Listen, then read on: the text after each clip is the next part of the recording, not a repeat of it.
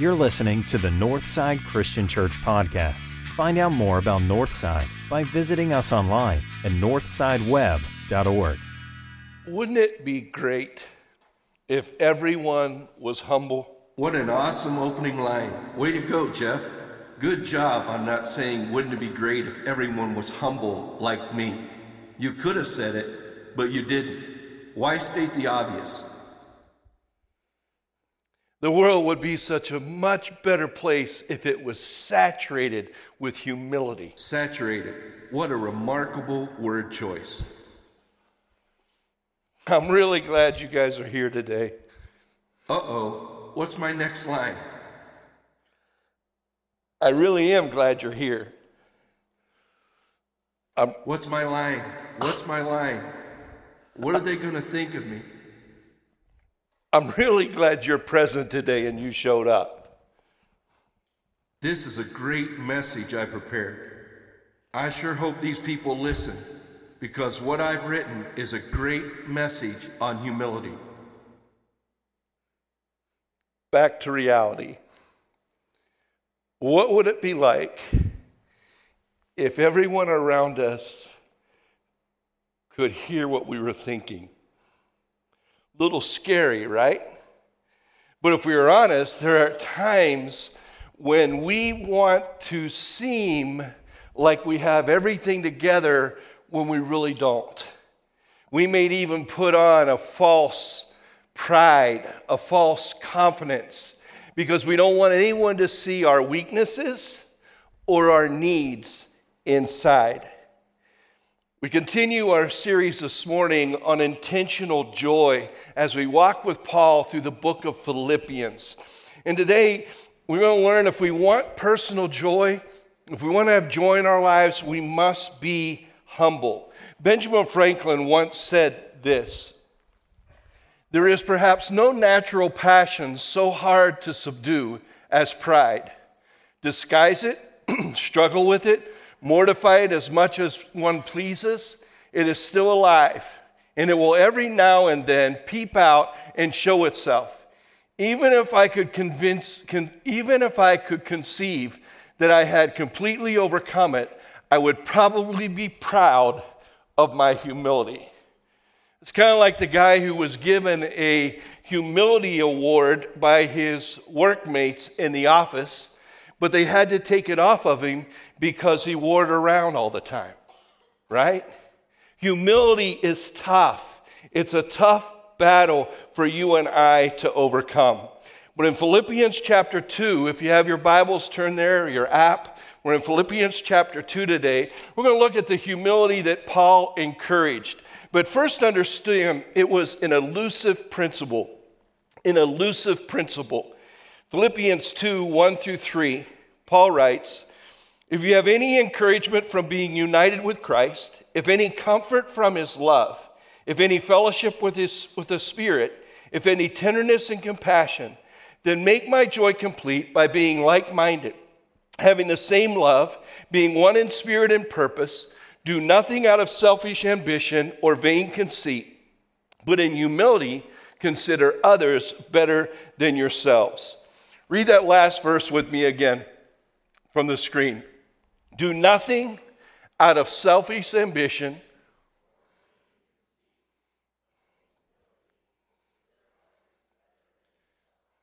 C.S. Lewis wisely said, Humility is not thinking less of yourself, it's thinking of yourself less. Humility is not thinking less of yourself, it's thinking of yourself less. Matthew in Matthew 23 12 writes, Jesus said, Whoever exalts himself will be humbled, and whoever humbles himself will be exalted. Peter added in 1 Peter 5 5 and 6, All of you, clothe yourself with humility toward one another, because God opposes the proud, but shows favor to the humble. Humble yourselves, therefore, under God's mighty hand, that he may lift you up in due time.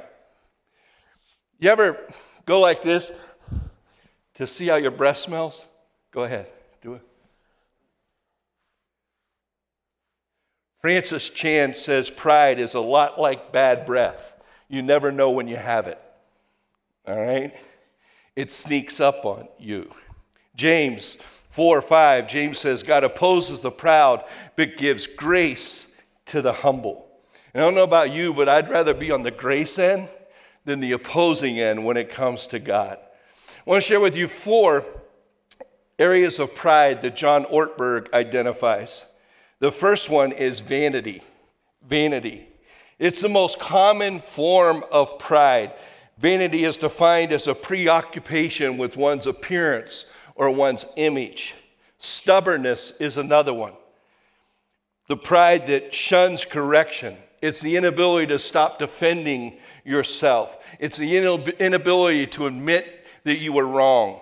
Exclusiveness is the third one, the ultimate pride. It's looking down your nose at other people, thinking everyone else is beneath you. Then the final area he addresses is approval addiction, the ever unending desire to be approved by others, the attitude of climbing the ladder of success. And when you, if you finally get there, or when you get there, it's making sure everyone else around you knows about it and notices where you are. It's hoping your coworkers will notice the new outfit and send comments your way. It's hoping those some heads will turn, noticing the hours you've been spending in the gym lately. Approval addiction. It's funny, but the American Medical Society has actually found something out the more masculine and stronger a man is, the more susceptible he is to the common cold. You heard that? The more masculine or stronger a man is, the more susceptible he is to the common cold. Hang on a minute. I'm sorry. Come on, give me a break, huh? Tim liked it. Tim liked it. Yes. Let me ask you something. Why are we so concerned about what other people think? Why do we consume and wear ourselves out with what other people think? Someone said very wisely if we knew how often other people thought about us, we would be disappointed about how seldom they actually do. And yet it consumes us. Intentional joy comes when we're less concerned with ourselves and more focused on everyone else. Verse 4 Each of you should not look to your own interests, but also to the interests of others. Paul's saying, take the focus off of you and put the spotlight on other people. We try to intentionally do that at Northside. One of the cases just right now as we're collecting the food for Feed the Bees, uh, understanding there are kids that show up at school that don't know what they're going to eat that day. There are kids here, teenagers that go home for the weekend and have no idea what they're going to eat. And so the school provides that, and we're helping to provide that through the Feed the Bees and collecting the food that we are right now. Why? Well, that's taking the focus off ourselves and putting on someone else. Every year we have a compassion month at Northside. Compassion 2020 is coming up in the month of April. Uh, so get your sites out, get ready, because a time is coming for you to sign up. Our whole intention of that, one of the things we'll do is uh, clean up trash around Medina High School.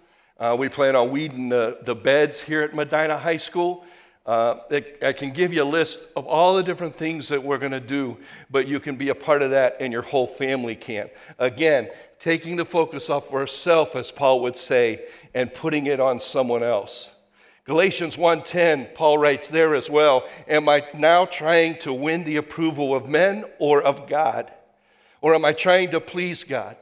If I were still trying to please men, I would not be a servant of Christ.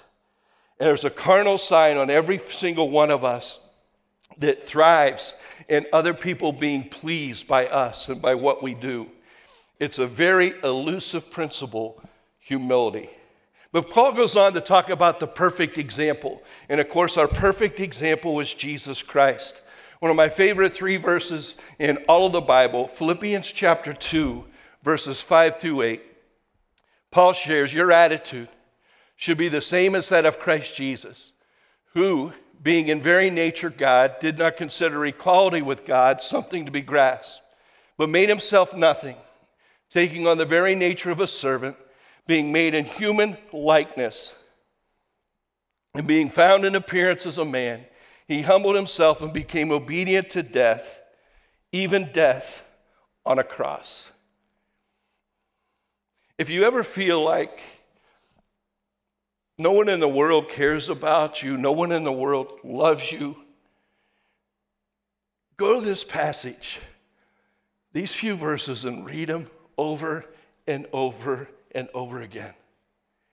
If you ever think God is out there in the distance, not connected with you, not connected to this world, memorize these verses and understand that Paul's saying, without Jesus humbling himself and coming to earth, dying an atoning death, being buried, and yet conquering the grave and coming back to life, you and I would have no assurance of salvation. We would have no grace. We would have no forgiveness if it were not for the humility of Jesus. And your attitude should be the same of that of Christ Jesus, who, being in very nature with God, did not consider equality with God something to be grasped, but made himself nothing, absolutely nothing. You ever looked out over a field of wheat? A field of wheat can be gorgeous. At first, you may notice as you look over the field of wheat that the stems are maybe standing straight up, the stalks are. But every farmer would tell you that those are not really the, the grain that's worth much. When the stalks of wheat are standing straight up, they're light-headed and almost good for nothing. While those that have their heads bend like these in the picture do, that is the most beautiful grain of all. And someone observed that a growing Christian is like a head of wheat. The riper he grows, the deeper in faith he becomes or she becomes, the lower their head bows. The lower their head bows. And it isn't pride that makes that do that, it's the acknowledgement that there is the one who is the creator and there is the creation. And there is a big, big difference. And humility is the beginning with our heads bowed, understanding that. John Ortberg said, God's great holy joke about the Messiah complex is this every human being who has ever lived suffered from it except one, and he just happened to be the Messiah. Every human being has suffered from the Messiah complex except for the one who was the Messiah. Perfect example, Paul describes. He humbled himself and became obedient to death. He was arrested like a common critical criminal, ridiculed and beaten, stripped of his clothing, nailed to a cross in front of a crowd. It was not just any normal death, it was the most visible, memorable, humiliating death that one could ever face on this earth. And Paul goes on, because of that death, Philippians 2 9 through 11, therefore, in light of his servant's heart, in light of him taking on the form of a man, in light of his death on a cross, therefore, God exalted him to the highest place and gave him the name that is above every name, that the name of Jesus every knee should bow and every tongue confess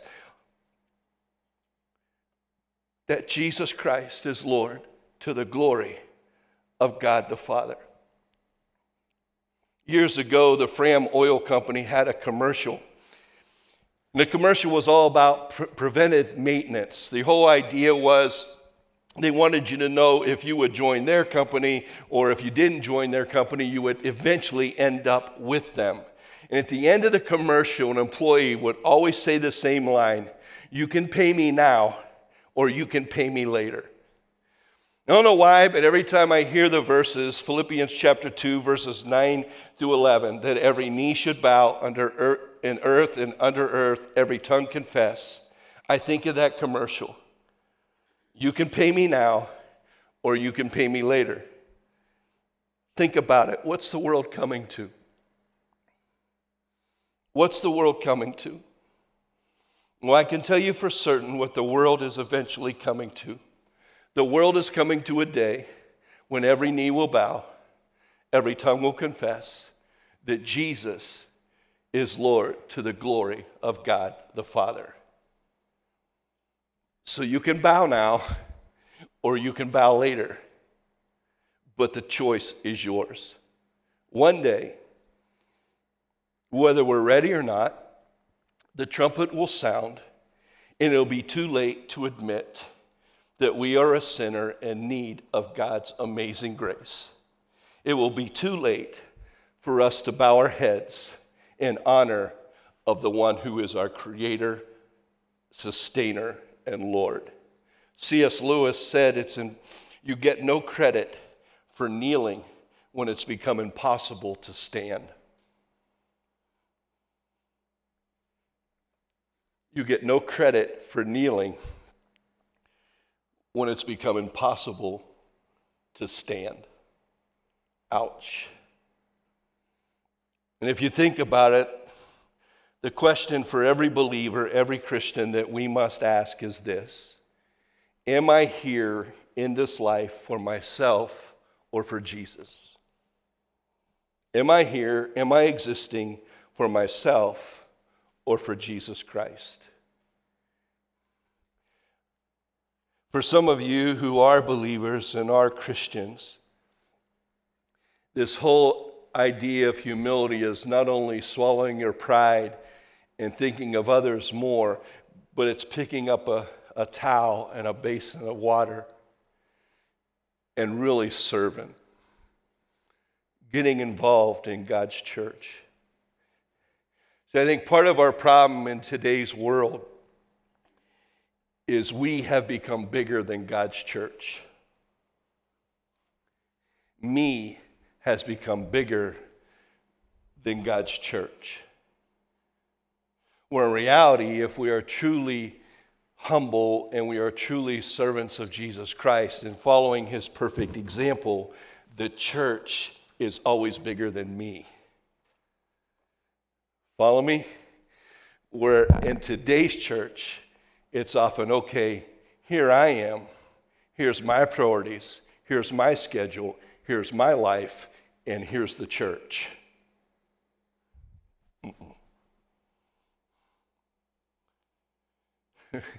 what would we be like if Jesus considered himself and his schedule and his priority over the church? We would have no hope. the church of Jesus Christ is far higher on my priority list than Jeff Hughes and Jeff Hughes' schedule. We have in your program this morning, and it was in there last week as well if you were here. We're asking, and we did this all the way back, I believe, in November of last year just a few weeks after we started Northside Medina. This isn't a have to, uh, so don't leave here thinking they're making me do this. But this is a level of commitment, a level of commitment, a covenant that we're making as God's church here at Northside. I'm going to ask you, if you will, to read through this, pray over it. Uh, hopefully, you read through it even some this week and then sign it. And there'll be baskets at the door if you want to drop these off today. But the commitment and the covenant says, as a partner with Northside Medina, I am committing to uphold these values as we work together to fulfill our mission. First, a commitment to consistency. Uh, we commit to consistently participating in worship and worship gatherings. And as we talked about last week with small groups, and we were able uh, to start a new small group after last week. Applaud that. It's awesome. Uh, we have others that join small groups that were never a part of it. A commitment to be a disciple who makes disciples. That's the whole idea of the ping pongs outside in the fish tank. Uh, a disciple who makes disciples. Uh, one of the granddads out here in the audience just smiled from ear to ear in the hallway a little while ago. And he said, That's my grandson. I said, Yeah. He says, Yeah, this is his second time ever in church. I just, yeah, that's cool. Another story. For a commitment to unity. We understand how crucial unity, not conformity, is to the accomplishment of God's vision. Five, a commitment to our mission, and you see it everywhere. Our mission is to love God, serve others, win one. And then finally, a commitment to give as most uh, many of you just did uh, within the offering a little while ago. The whole part of service, if you flip it over, this is a whole nother zone. We have about 25 to 30 people that show up week in and week out, uh, anywhere from 7 o'clock to 8 o'clock, to make this happen here at the high school. Our goal is, our vision is, to have at least two teams, if not three teams. So everyone is on a month, off a month, on a month, off a month to make it happen and make church real and a reality. These are all the areas. I'm not going to take time to go down through each of those um, that we need. One of the big areas I will focus on is the next gen team. Uh, it takes a lot to make our children's area pop and happen. Uh, so that is is huge. Our trailer transport team as well. If you have a truck, God gave you a truck for a reason. All right, I think. So we could use your help on those. But you can read through these, check any that, and if you check it, that doesn't mean you're checking it in blood.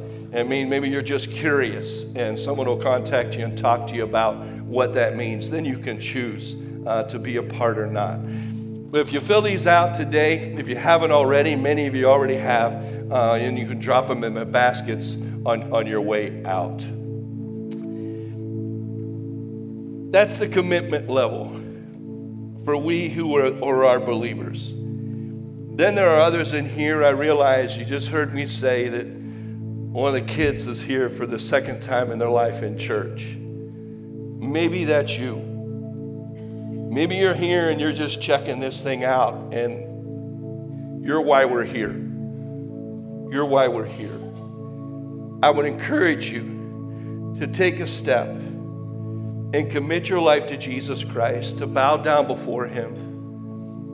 And yeah, it was a little harsh earlier, but there will come a time where every knee will bow and every tongue will confess that Jesus Christ is Lord. And the truth is, we can bow now and spend eternity in heaven, or bow later and not spend eternity in heaven because the bowing later would not have been our choice. Father, we thank you so much for your presence today. God, we truly do humble ourselves before you as the creator of all things, the creator of life itself. God, we are here mere creation. And so, God, we pray that we would get our priorities in line. We would humble ourselves, bow down before you, put your church above ourselves, and everything about you above ourselves. Father, thank you for the sacrifice of your Son, Jesus Christ, who offers us forgiveness, grace, and an everlasting life in your presence accept our worship, God, as we lift this up now. God, if there's someone in the room that needs to make a decision uh, for you, like we've shared, I pray they come forward, God. Love to talk to them about the greatest life that exists the life of being a believer in you. In Jesus' name we pray. Amen. Let's stand together, please.